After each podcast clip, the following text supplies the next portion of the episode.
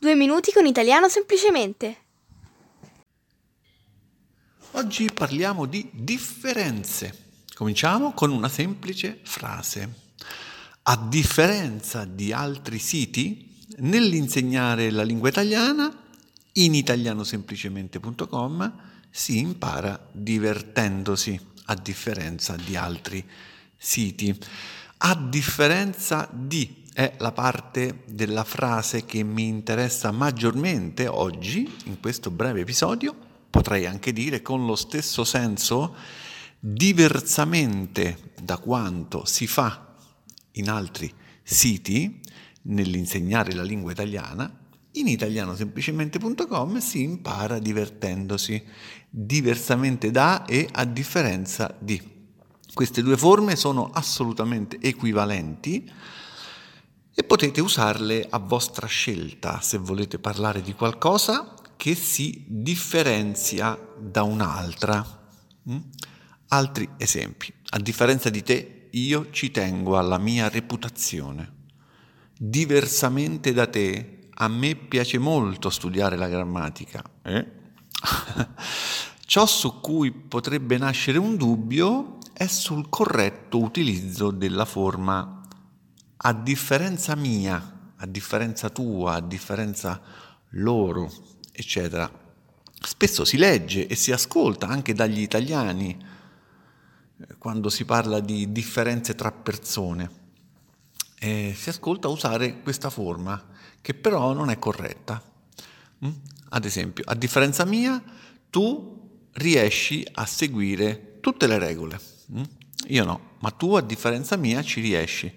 Oppure i tedeschi sono molto precisi, a differenza loro, noi italiani preferiamo essere flessibili. Ebbene, le frasi corrette non sono queste, ma sono a differenza di me, tu riesci a seguire tutte le regole. I tedeschi sono molto precisi, a differenza di loro, noi italiani preferiamo essere flessibili. Gli italiani generalmente oltre ad essere flessibili, non sanno che solo questa sia la forma corretta. Generalmente, generalmente mm, si tende a pensare che vada bene, a differenza mia, qual è il problema? Invece no, il problema c'è, ma nessuno vi correggerà. Mm? Se direte o scriverete a differenza mia, ad esempio. Comunque è bene sapere che l'unica forma consentita è quella senza l'aggettivo possessivo. È sbagliato, hm? è sbagliato mettere l'aggettivo possessivo. Ovviamente il problema non si pone se non si parla di persone. Tipo, a differenza di quest'estate, recentemente non abbiamo avuto occasione, molte occasioni di incontrarci, ad esempio. Oppure, eh, a differenza del giorno, a differenza del giorno, di notte fa troppo freddo. Hm? vabbè, prim- i primi esempi che mi sono venuti in mente, eccetera. Ovviamente do per scontato che a nessuno di voi venga in mente di usare la forma a differenza di io, mm, per carità, a differenza di io, a differenza di tu e via dicendo. Questo è l'errore più grande che possiate fare e a differenza di a differenza mia, nessun italiano, dico neanche uno che è uno, eh, farebbe mai questo errore. In sintesi, per esprimere una differenza si può usare a differenza di oppure diversamente da, mentre è sbagliato nel caso di confronto tra persone, anche se gli italiani lo fanno abitualmente, usare a differenza mia, a differenza tua, a differenza sua, nostra, vostra, loro. Si deve dire in questi casi a differenza di me, a differenza di te, a differenza di lui, di lei, di noi, di voi, di loro. Adesso ripassiamo. Eh? Sapete cosa mi piacerebbe? Mi piacerebbe sapere quale dieta sia la migliore tra quella vegana, quella carnivora, oppure quella onnivora. Mm.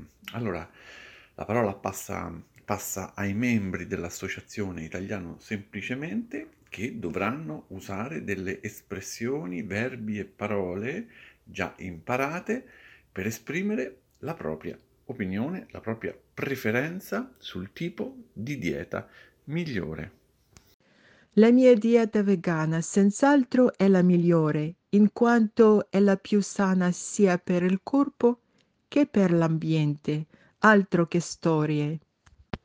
Ha sempre queste prediche. Voi vegani mi date davvero sui nervi. Come si fa a negare che la carne fornisce proteine e altri nutrienti importanti per il nostro corpo?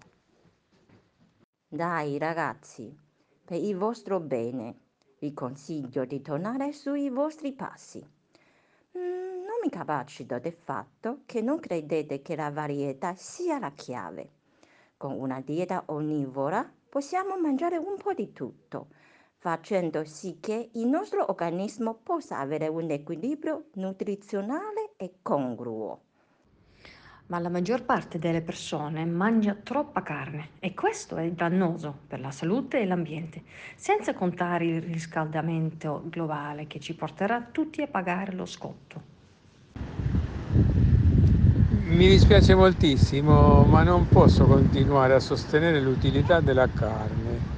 Ho un arrosto sulla griglia e mi precipito a assaggiarlo. Mio figlio è uno degli ospiti d'onore, ma ciò non toglie che adesso, forte dei vostri consigli, potrò preparare il cibo che miglior si confà ai gusti di tutti gli ospiti.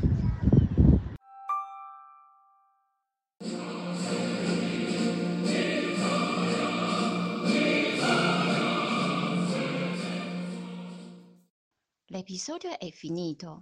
La rubrica Due minuti con italiano semplicemente resta. Vi aspetto al prossimo episodio.